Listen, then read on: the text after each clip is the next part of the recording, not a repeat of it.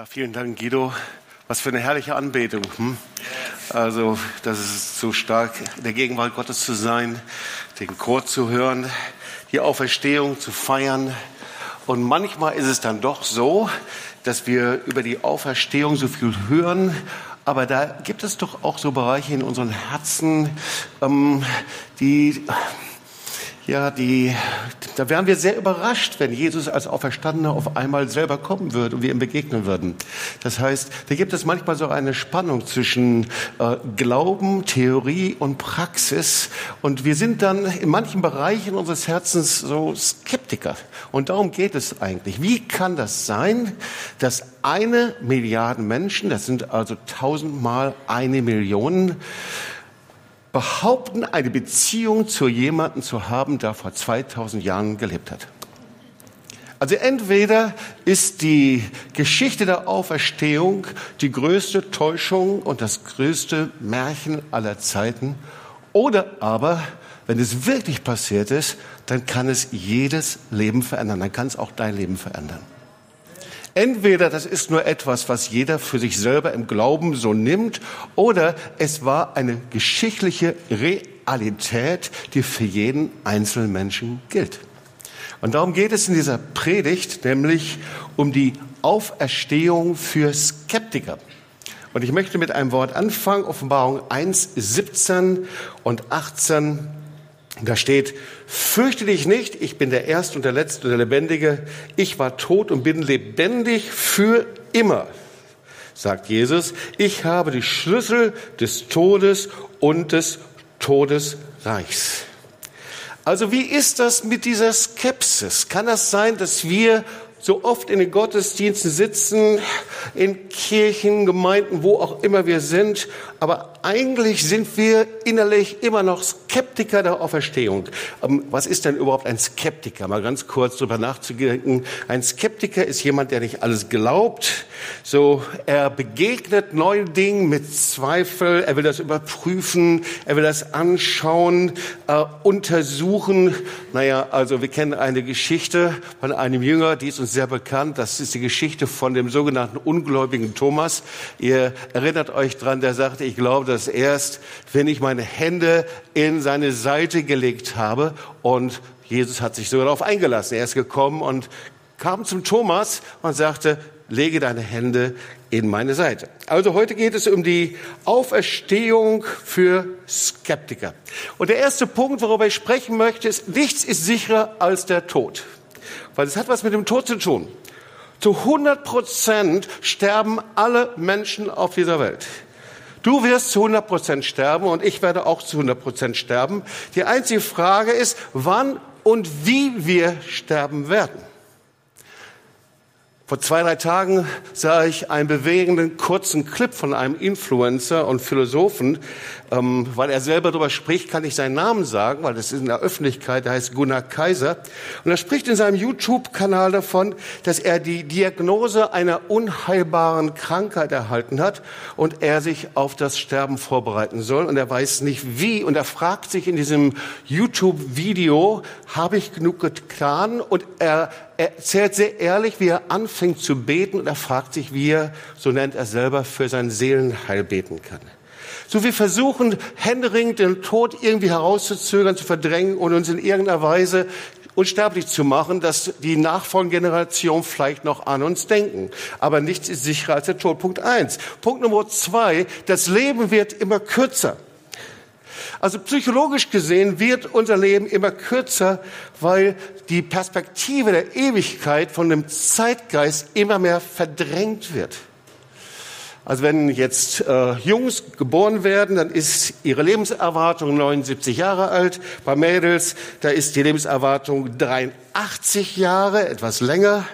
Und wir wissen das, im 14. Jahrhundert, im Mittelalter, da war die, der Altersdurchschnitt wesentlich kürzer, 35 Jahre und nur 10 Prozent der Menschen wurden über 60 Jahre alt. Aber psychologisch gesehen waren und fühlten die Menschen sich wesentlich älter, weil sie eben in der Ewigkeitsperspektive gedacht haben. Das heißt 35 Jahre plus Ewigkeit. Das war für sie überhaupt gar kein Zweifel. Und heutzutage ist es so, dass der größte Teil der Menschen eben so denken, 80 Jahre, 82 Jahre und dann kommt eben gar nichts mehr. Also 80 Jahre plus nichts. Da ist die Ewigkeitsperspektive einfach weg. Und das ist in, vielen Bereichen problematisch. Deswegen wollen wir möglichst alles rausholen aus unserem Leben, weil nach 80 Jahren weiß man nicht, was kommt. Und wir suchen das Letzte rauszuholen, weil 80 Jahre ist das Maximale, was wir eben haben können. Also, das ist das Erste. Das, der zweite Punkt, 35 plus Ewigkeit ist wesentlich mehr als 80 Jahre plus nichts. Das Dritte ist, wir leben in einer medialen Scheinwelt. Ich glaube, das denken wir alle und wissen wir. Wir werden gefüttert von der medialen Scheinwelt. Wir sehen täglich Menschen in den Medien, YouTube oder auch im Fernsehen, die schon längst tot sind. Und Menschen, die aber in Medien putzmunter sind. So, es scheint so, als ob überhaupt nichts mehr endgültig ist. Und da wundere ich mich nicht, dass Kinder andere Kinder umbringen, weil sie denken, es ist nicht endgültig. Die stehen wie in den Medien irgendwann mal wieder auf. Und dann kann es wieder von vorne beginnen. Das ist das, was uns die mediale Welt vorgaukelt. Die Scheinwelt, die mediale Scheinwelt suggeriert uns, dass es eben nichts mehr Endgültiges ist. Man kann immer wieder irgendwie von vorne anfangen. Es gibt immer wieder eine mediale Auferstehung. Aber wir wissen ganz genau, wenn der Tod anklopft, dann ist es anders. Wir merken, dass diese Scheinwelt zerbricht. Also der Tod oder das Sterben ist von der Ewigkeit her betrachtet endgültig. Es gibt einen Termin für jeden Menschen, der endgültig ist. Der nächste Punkt, Punkt 4, in dir gibt es ganz gleich, in welcher Kultur oder welcher Sprache, woher wir kommen, wie wir geprägt sind, in jedem Menschen gibt es ein Bewusstsein für die Ewigkeit. So, die Bibel sagt, der Mensch ist geschaffen für die Ewigkeit. So steht es im Prediger 11, Vers 9. Wir haben ein Bewusstsein in uns, eine innere Stimme. Wir merken das. Wir merken, ob Dinge sinnlos sind oder Sinn machen. Es gibt in uns eine Veranlagung für das Ewige. Die Bibel sagt, wir sind sogenannte Ewigkeitswesen, wir sind geschaffen für die Ewigkeit. Nicht nur für diesen kurzen Zeitraum hier in dieser Welt. Und wir haben so ein Gespür in uns, das kann es noch nicht gewesen sein. Das Ewige, das kommt noch. Und da haben wir auch keinen Frieden, wenn wir das Gefühl haben, dass wir nur um uns selber kreisen, und dass da eben nichts mehr weiterkommt. Also der Geist dieser Welt und dieser Zeit nimmt uns so einen Anspruch, dass wir der Ewigkeit keinerlei Aufmerksamkeit mehr schenken. Und König Salomo sagt Folgendes, Gott hat die Ewigkeit in unser Herz gelegt. Prediger 3, Vers 11. So, was ist denn die tiefste Wahrheit des Evangeliums?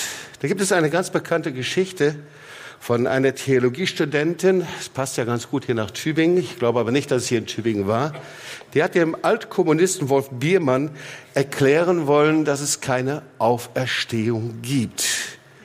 Und Biermann war völlig entrüstet und sagte der Studentin Folgendes. Wissen Sie eigentlich, meine Dame, dass Ihr Glaube und Ihre Predigt ohne das leere Grab null und nichtig wäre?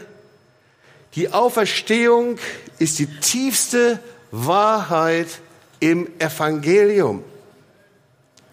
Also wenn es die Auferstehung gibt, dann stellt das radikal alles in Frage, was wir uns hier in dieser Welt so vorstellen. Ganz gleich, ob wir christlich sind oder nicht christlich sind, ob wir Christen sind oder so wiedergeboren, evangelikal oder nicht evangelikal. Eine Ordnung wird in Frage gestellt, und zwar diese Ordnung des Todes wird aufgebrochen. Dann ist nämlich der Tod nicht mehr das Letzte, sondern es ist der Anfang eines neuen Lebens. Und deswegen wollen wir uns mit der Frage beschäftigen, ob es belastbare Argumente für eine Auferstehung gibt. Und der erste Punkt ist, das Leben Jesu. Es gibt ja wirklich Menschen, die bis heute kommen und sagen, naja, das Leben Jesu, ob er wirklich gelebt hat oder nicht, ja, weiß man nicht so ganz genau. Nein, es ist nicht so. Historiker sind da ganz anderer Meinung. Antike Autoren berichten unabhängig von Jesus und die ersten Christen. Eben nicht nur christliche Quellen, sondern antike Autoren, Historiker. Wenn man mit ihnen spricht, ist es völlig klar, natürlich hat Jesus gelebt, gar keine Frage. Historiker bestätigen das, was über Jesus in den Evangelien berichtet wird. So, ich möchte euch mal so ein paar antike Quellen hier zumuten. Zum Beispiel der bedeutende römische Geschichtsschreiber Tacitus, geboren 58 nach Christus. Der berichtet also in seinem äh, Büchlein über die Annalen, über den Brand Rom, über die Hinrichtung Jesu. Also er sagt, Christen hat es gegeben und der Mann hatte keinerlei Grund, irgendwie zu lügen. Oder aber gibt es einen anderen, den römischen Schriftsteller Sueton, 70 nach Christus.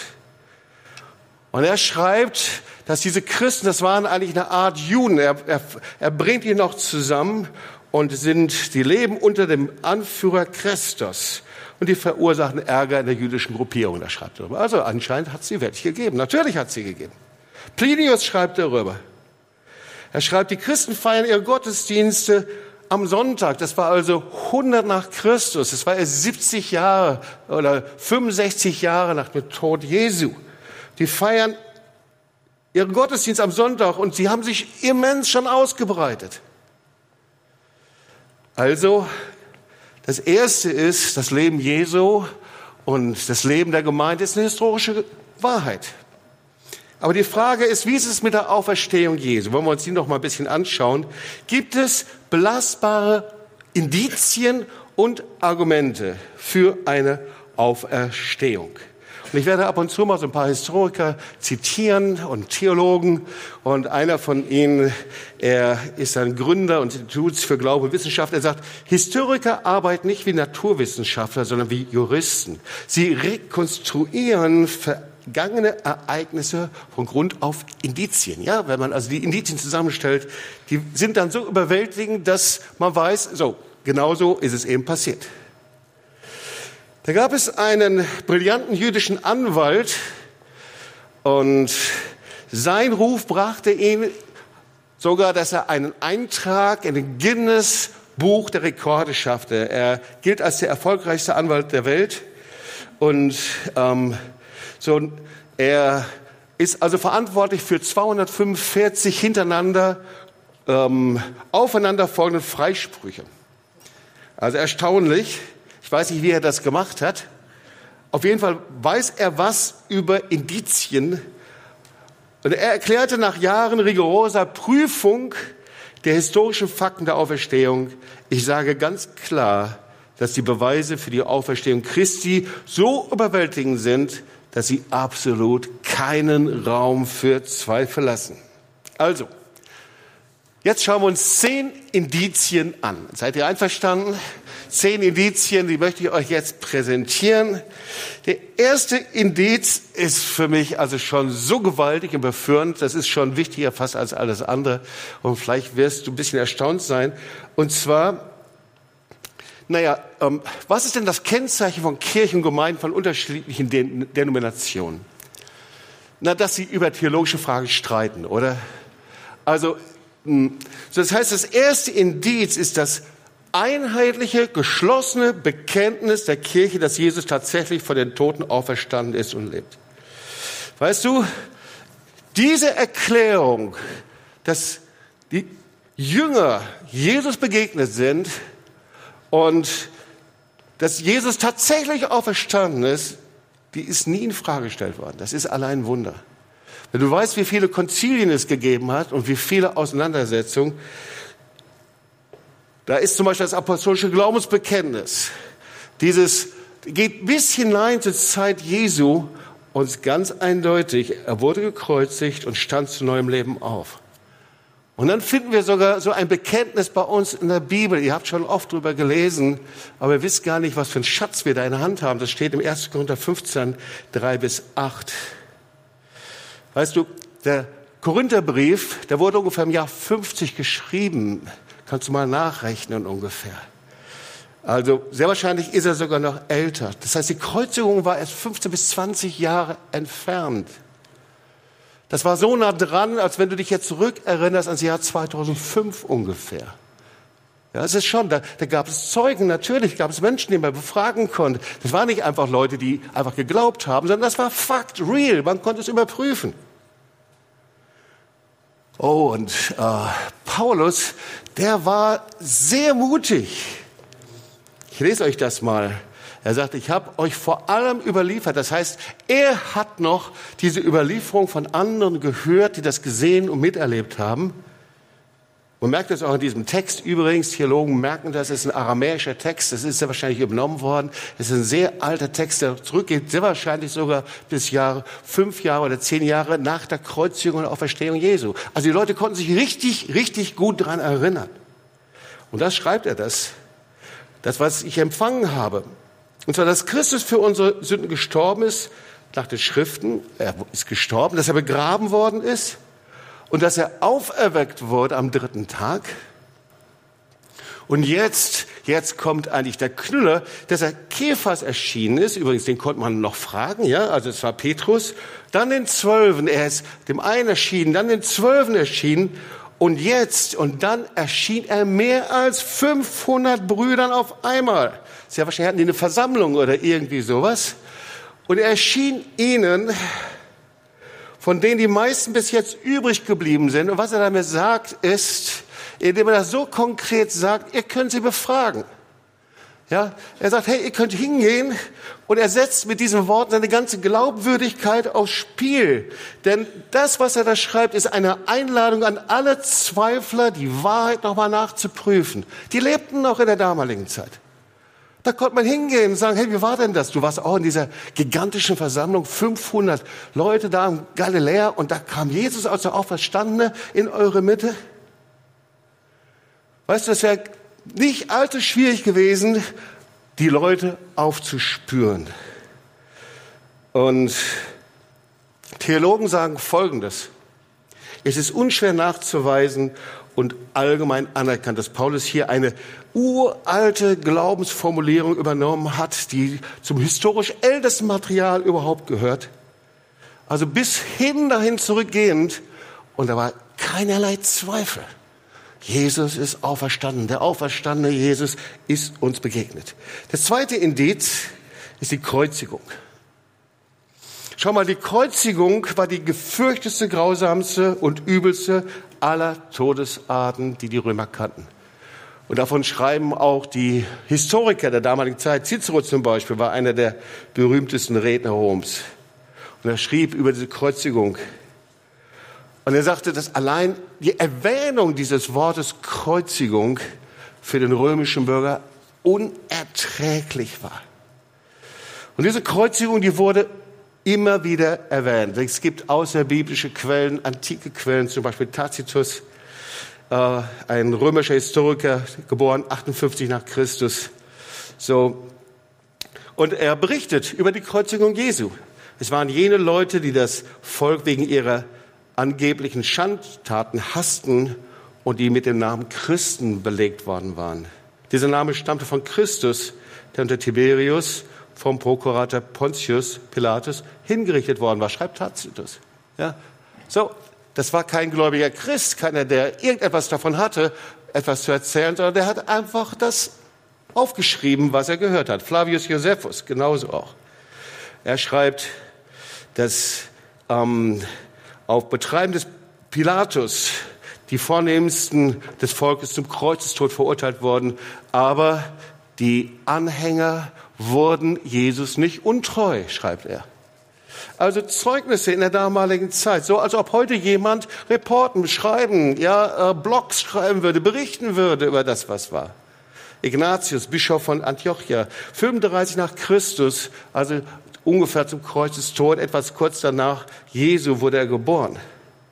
Ja, und er schreibt, Jesus Christus, der aus dem Geschlecht Davids stammt, der Sohn der Maria war, der wirklich Mensch wurde, der aß und trank, wirklich verfolgt wurde unter Pontius Pilatus, wirklich gekreuzt wurde und angesichts aller starb, der auch wirklich von den Toten erweckt wurde, da sein Vater ihn auferstehen ließ. Also wollen wir mal den zweiten Punkt nehmen. Der Tod Jesu ist eins der bestbezeugtesten Ereignisse der Antike, ihr Lieben. Okay? Kein Historiker hat je die Tatsache der Kreuzigung bestritten. Deswegen kommen wir jetzt zum dritten Indiz, das leere Grab. So, das leere Grab ist eins der Hauptindizien, die auf die Auferstehung hinweisen. Und es ist erstaunlich, dass wirklich die ältesten und zuverlässigen Quellen von diesem leeren Grab sprechen. Und zwar sehr einfach, ungeschminkt, ohne irgendwelche mystischen Geschichten. Ja. Und dann erstaunlicherweise, äh, so war das halt in der damaligen Zeit, wurde das leere Grab von den Frauen gefunden. Das wäre gar nicht so geschickt gewesen, wenn man das Story erfunden hätte, weil die Frauen waren damals als Zeugen der Zeit nicht zugelassen. Und selbst die, die Jesus hassten, verfolgten, man nennt das diese, äh, die haben nach diesem Leichnam Jesu gesucht und haben ihn nicht gefunden. Es ist übereinstimmend, egal wer darüber berichtet, das Grab war leer. Es gibt keine Quelle, die darüber berichtet, dass Jesus vielleicht doch im Grab gelegen. Nein, das Grab war leer. Das Grab war leer und es bestritten noch nicht mal die jüdischen Gegner. So, äh, ein Paul Meyer ist der Professor für alte Geschichte äh, in der Western Michigan University. Der sagte Folgendes, wenn man alle Zeugnisse sorgfältig und fair abwägt, ist es nach den Gesetzen der historischen Forschung tatsächlich gerechtfertigt zu schließen, dass das Grab, in dem Jesus bestattet worden war, am Morgen des ersten Ostertags wirklich leer war. Nicht die Spur eines Beweises ist bisher in den literarischen Quellen, Inschriften oder in der Archäologie gefunden worden, die diese Feststellung widerlegen konnte. Also das leere Grab, ihr Lieben, ist unbestritten, aber das reicht eben noch nicht als Argument der Auferstehung. Das leere Grab ist erstmal sehr wichtig.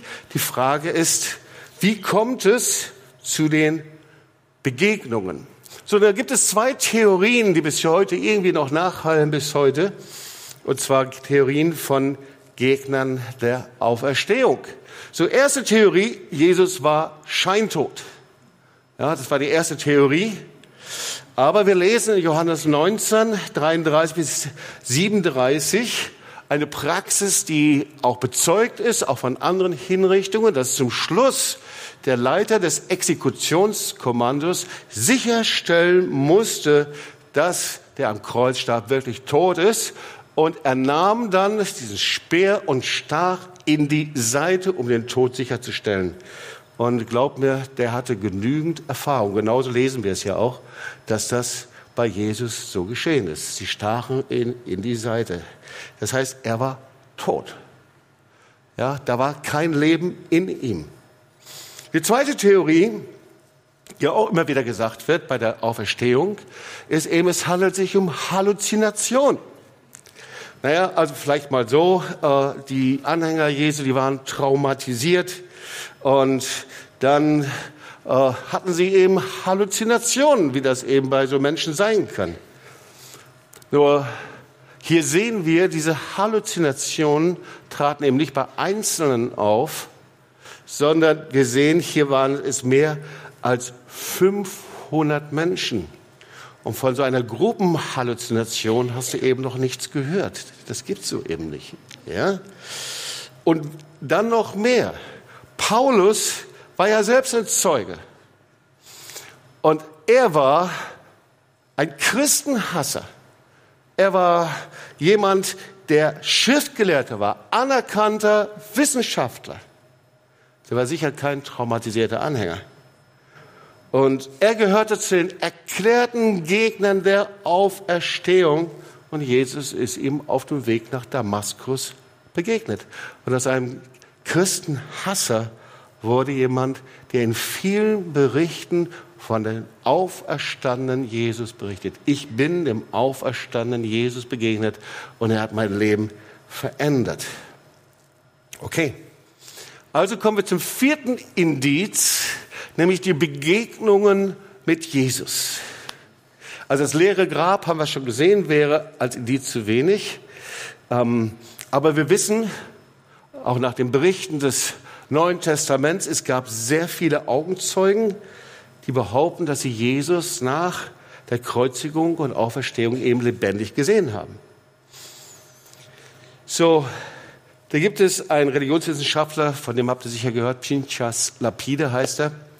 Äh, der schreibt Folgendes. Wenn diese aufgescheuchte, verängstigte Apostelschar, die eben dabei war, alles wegzuwerfen, um in heller Verzweiflung nach Galiläa zu flüchten, wenn diese Bauern, Hirten und Fischern, die ihren Meister verrieten, haben wir ja hier im Anspiel eben auch gehört, verleugnen und dann kläglich versagen, plötzlich über Nacht sich in eine selbstsichere und überzeugte Gemeinschaft von Menschen verwandelt, die viel erfolgreicher nach Ostern als vor Ostern wirkte, so genügte keine Vision oder Halluzination, um Menschen derart radikal und nachhaltig zu verändern. Ja, so ein anderes Zitat. Paulus kann in einem öffentlichen Dokument gut 20 Jahre nach dem Ereignis auf hunderte von Augenzeugen hinweisen, die Christus als von den Toten auferstanden gesehen haben. Er schreibt, dass die meisten von ihnen noch leben und macht damit deutlich, ich habe es schon in der Predigt gerade gesagt, dass ihre Aussage von jedermann nachgeprüft werden können. Also wer war denn das eigentlich? Wir haben das gelesen. Wer ist Jesus begegnet? Ich mache mal eine Aufführung. Maria von Magdala, Johannes 20. Die Frauen, die vom Grab kommen, sind Jesus begegnet. Petrus ist ihm begegnet. Die Emmaus-Jünger, dann die Apostel außer Thomas, dann die sieben Jünger am See Tiberias, eine Menge von 500 Gläubigen auf einem galiläischen Hügel. Jakobus, die elf, dann bei der Himmelfahrt, Paulus, Stephanus, Paulus. Menschen sind dem Auferstandenen begegnet. Ihr Lieben, das waren keine Halluzinationen, sondern das war real. Fünfte Indiz. Die Jünger haben gar nicht selbst an die Auferstehung geglaubt. Es wäre ja nicht so, dass sie die Heiligen waren und die glaubten alle, sondern wir sehen von Anfang an in den Evangelien, dass sie ängstlich waren, dass sie zurückgezogen waren. Und dann behaupteten sie, dem Auferstandenen begegnet zu sein und aus ängstlichen Menschen wurden kühne Männer und Frauen, die bereit waren, ihr Leben für diesen Glauben zu lassen. Ich habe euch ein sehr starkes Zitat mitgebracht. Ähm, sein Name ist Charles Colson. Er war Jurist und Politiker und Pressesprecher von Richard Nixon. Und er sollte, vielleicht erinnert ihr euch noch und kennt diesen Begriff, die Watergate-Affäre. Sagt euch das noch was? Ja. So, er sollte das vertuschen. Und er war einer der wenigen Berater, die dann eben zu einer Gefängnisstrafe verurteilt wurden. Er wurde dann Christ hinterher. Aber es gibt ein Zitat von ihm. Er sagt Folgendes. Ich weiß, dass die Auferstehung eine Tatsache ist und Watergate hat mir das bewiesen. Wie? Weil zwölf Männer bezeugten, dass sie den von den Toten auferstandenen Jesus gesehen hätten und weil sie diese Wahrheit dann 40 Jahre verkündigten, ohne sie auch nur einmal zu bestreiten. Jeder von ihnen wurde geschlagen, gefoltert und ins Gefängnis gesteckt. Sie hätten das nicht durchgestanden, wenn es nicht die Wahrheit gewesen wäre. In, Watergate waren zwölf der mächtigsten Menschen verwickelt. Und sie schafften es nicht, drei Wochen lang die gleiche Lüge zu erzählen. Sie meinten, zwölf Apostel hätten eine Lüge 40 Jahre für sich behalten. Absolut unmöglich. Wow. Ich glaube, wir können jetzt sehr entspannt zum sechsten Indiz kommen, nämlich die Verwandlung von Jüngern. Wir haben das schon anklingen lassen. Aber diese überwältigende Veränderung von Jüngern ist ein Indiz für die Auferstehung Jesu. Die Jesus-Bewegung war im Keim erstickt, als Jesus gekreuzigt wurde. Doch nur kurze Zeit später sehen wir, wie dieselben Jünger ihre Berufe aufgeben, sich wieder versammeln und eine sehr konkrete Botschaft verbreiten. Dass Jesus der Messias Gottes war, der am Kreuz starb, ins Leben zurückkehrte und von ihnen gesehen wurde. Und jetzt kommt, und sie waren bereit, den Rest ihres Lebens damit zu verbringen, das zu verkündigen, ohne dass es sich menschlich gesehen für sie auszahlte. Sie bekamen dafür keinen Altersruhesitz am Mittelmeer. Im Gegenteil, auf sie wartete ein hartes Leben. Sie hatten oft nichts zu essen, mussten im Freien schlafen, wurden ausgelacht, geschlagen, ins Gefängnis gesteckt und am Ende wurden die meisten von ihnen auf qualvolle Weise umgebracht. Und wofür das alles? Für gute Aussichten? Nein, sondern weil sie absolut davon überzeugt waren, dass sie Jesus nach seiner Auferstehung von den Toten lebendig gesehen hatten. Es ist nicht erklärbar, wie diese Gruppe erwachsener Männer zu dieser Überzeugung gelangt sein konnten, ohne dass sie dem auferstandenen Jesus begegnet wären. Es gibt keine Erklärungsmöglichkeit. Wir kommen zum siebten Indiz. Es war ja sogar noch mehr. Sie nahmen nicht nur Mühsal auf sich, sondern sie starben für ihre Überzeugung. Sie starben nicht für eine Halluzination. Sie starben nicht dafür, weil sie sich was eingeredet hatten. Sie starben nicht, weil sie gebrainwashed wurden, sondern sie starben, weil sie Jesus dem Auferstandenen begegnet sind. Die Jünger waren bereit, für den auferstandenen Jesus das Äußerste zu geben. Oswald Chambers sagt, das Äußerste für sein Höchstes. Sie bezeugten bis in den Tod und Sterben hinein, dass Jesus auferstanden ist und dass er lebt. Und das müssen wir uns mal vorstellen. Bis auf Johannes waren alle Jünger eines gewaltsamen Todes gestorben. Petrus wurde gekreuzigt, Andreas wurde gekreuzigt, Matthäus wurde vom Schwert durchbohrt, Johannes ist der Einzige, der ist eines natürlichen Todes gestorben, Jakobus wurde gekreuzigt, Philippus wurde gekreuzigt, Simon wurde gekreuzigt, Thaddäus von Feinden durchbohrt, Jakobus, der Bruder Jesu, wurde gesteinigt, Thomas vom Speer durchstoßen, Bartholomäus gekreuzigt und Jakobus, der Sohn des Zebedäus, vom Schwert durchbohrt. Das tut man nicht für eine Halluzination, sondern nur, wenn ich jemandem begegnet bin, Jesus dem Auferstandenen. Achte Indiz, die Umkehr von Skeptikern. Es war ja nicht so, dass alle an Jesus, den Auferstanden, geglaubt haben, sondern sie waren Skeptiker. Das ist ein ganz starkes Indiz für die historische Tatsache der Auferstehung Jesu. Skeptiker und Gegner Jesu wurden zu Nachfolgern Jesu und sie bezeugten die Auferstehung Jesu. Irgendwie machten sie eine plötzliche Kehrtwendung nach dem Tod Jesu. Und die einzige Beweggründung und Begründung ist, dass sie eben Jesus, dem Auferstandenen, begegneten. So, Beispiel Nummer eins. Die Familie Jesu. Die waren ja nicht begeistert, sondern liest es in der Bibel und dazu gehört der Jakobus, man sagt der Herrenbruder, ja, Bruder Jakobus, den war die Botschaft Jesu peinlich. Sie standen sogar, als Jesus da war und die Wunder tat, die gingen hin, versuchten das runterzukochen, versuchten mit ihm zu sprechen. Ihr erinnert euch an die Geschichte. Und da sagt Jesus, wer ist mein Vater, wer ist meine Mutter? Sie versuchten das zu relativieren, beiseite zu nehmen. Jakobus war von Beginn an skeptisch. Aber was hat ihr Leben verändert, umgekrempelt, neu gemacht? Ganz einfach. Ihr müsst ihr vorstellen, dieser Jakobus war hinter der Bischof von Jerusalem und er wurde dann hinter gesteinigt als der Leiter der Gemeinde in Jerusalem. Warum war das? Weil er dem auferstandenen Jesus begegnet war. Oder Thomas, genauso der Jünger, der Skeptiker. Jesus ging hin. Übrigens sagte Jesus, lege deine Hände nicht in die Wundmale, meine Hand, sondern lege deine Hände in meine Seite. Ja, diese Seite, das war eben der Nachweis seines Todes. Oder Paulus, wir kennen die Geschichte, der die Christen verfolgte, sie hinrichten ließ und dann eben die völlige Kehrtwende, ich habe es gerade schon gesagt, Und dann schreibt er eigenhändig, ich habe den auferstandenen Jesus gesehen. Und er beschreibt es immer wieder, du kannst es nachlesen in der Apostelgeschichte, immer wieder in Berichten. Das neunte Indiz,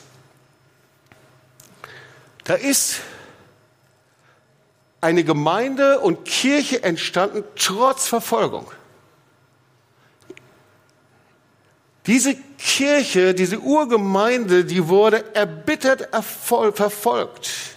Und trotz der Verfolgung wuchs sie überall hinein, überrannte schließlich die ganze damalige bekannte Welt. Und ich muss dir ein Zitat vorlesen, das mir wirklich gut gefallen hat. Der heißt Moreland. Er ist ein führender US-Evangelikaler Denker und Philosoph. Wer schreibt Folgendes? Dann beschäftigen wir uns jetzt mit der Geburt der christlichen Kirche. Ohne Frage entstand sie bereits kurz nach dem Tod Jesu, breitete sich innerhalb von 20 Jahren so rapide aus, dass sie sogar den Kaiserpalast in Rom erreichte. Und mehr noch. Ihre Entwicklung übertraf eine Reihe anderer konkurrierenden Ideologien, überrannte schließlich das gesamte römische Reich. Wenn sie damals als Marsmensch einen Blick auf das erste Jahrhundert geworfen hätten, hätten sie dann eher dem Christentum oder dem römischen Reich eine Überlebenschance gegeben. Vermutlich hätten sie keine müde Mark auf eine bunt zusammengewürfelte Gruppe von Leuten gesetzt, deren Hauptbotschaft es war, dass ein gekreuzigter Handwerker aus einem obskuren Dorf über den Tod triumphiert hatte. Und doch war diese Be Bewegung so erfolgreich, dass wir unsere Kinder heute Peter und Paul nennen und unsere Hunde Cäsar und Nero. Ich liebe dieses Zitat, oder? Das ist wirklich gut. Jetzt sind wir auch schon beim zehnten Indiz. Und damit habe ich die Predigt gestartet. Weit über eine Milliarde Menschen, also tausend Millionen Menschen, behaupten von sich, dass sie eine lebendige Beziehung zu dem Auferstandenen haben, der vor 2000 Jahren gelebt hat. Der auferstanden ist. Und weil er auferstanden ist, lebt er. Du kannst eine Beziehung haben, weil er den Tod überwunden hat. Du kannst ihm genauso begegnen, wie die Christen der damaligen Zeit ihm begegnet sind. Ich bin ihm begegnet, dem Lebendigen, dem Auferstandenen, deswegen folgen wir ihm nach, deswegen sind wir hier. Ist auch keine Frage des Alters. Ich bin begegnet als Teenager. Und die Frage ist, ob du bereit bist, ihm persönlich zu begegnen. Wir sind manchmal so Skeptiker. Und diese Skepsis, die legen wir beiseite und denken, naja, das ist so ein Glaubensbereich, da weiß man nicht so ganz genau.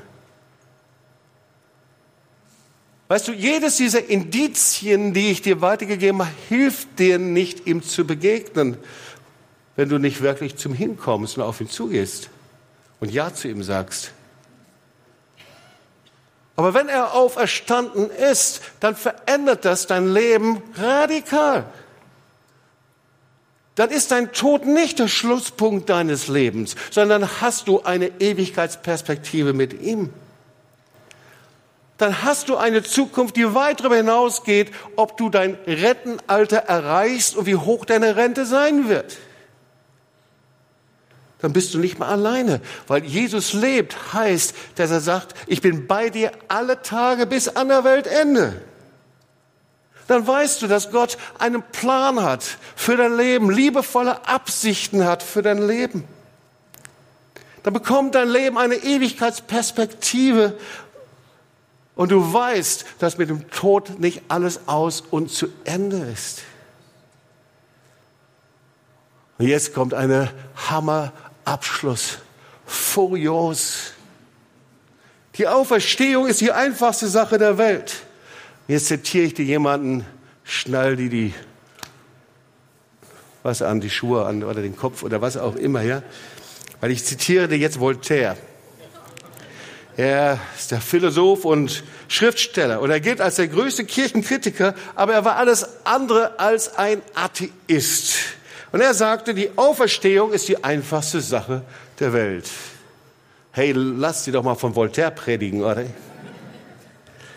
Weil der den Menschen einmal geschaffen hat, der kann ihn auch zum zweiten Mal schaffen. Logo, oder?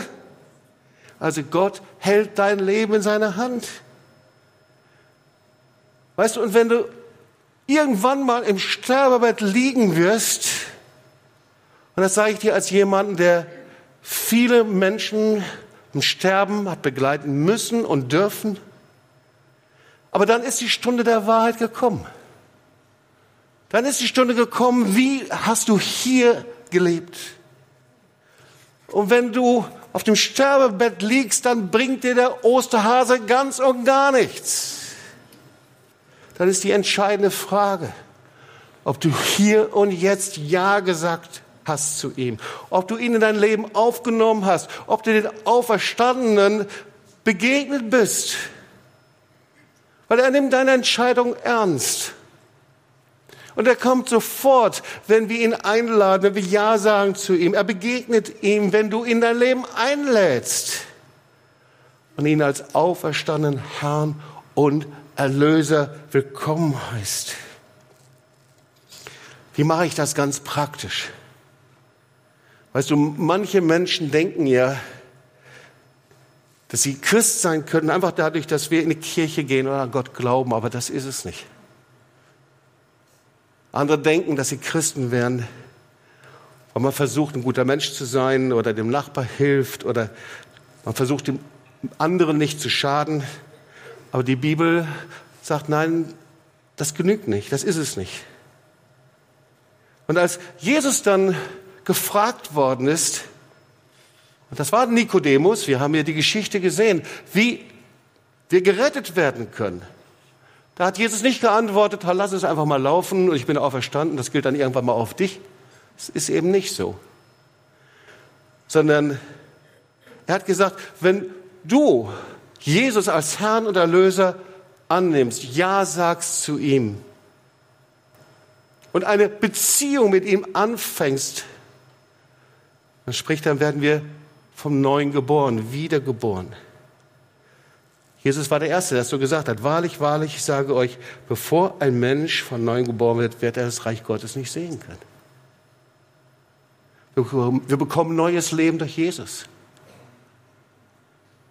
Und es ist seit 1000, 2000 Jahren sind es immer die gleichen Schritte.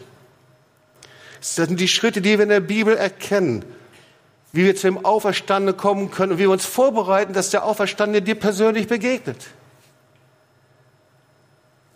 Wie er deine Skepsis überwindet. Und manchmal ist unsere Skepsis auch mit Glauben irgendwie so zugepeppt, aber eigentlich ist sie doch ganz tief innen drin. Der erste Schritt ist, dass du Ja sagst zu ihm, dass du zu ihm hinkommst. Der erste Schritt ist, erkenne deine Not vor Jesus Christus.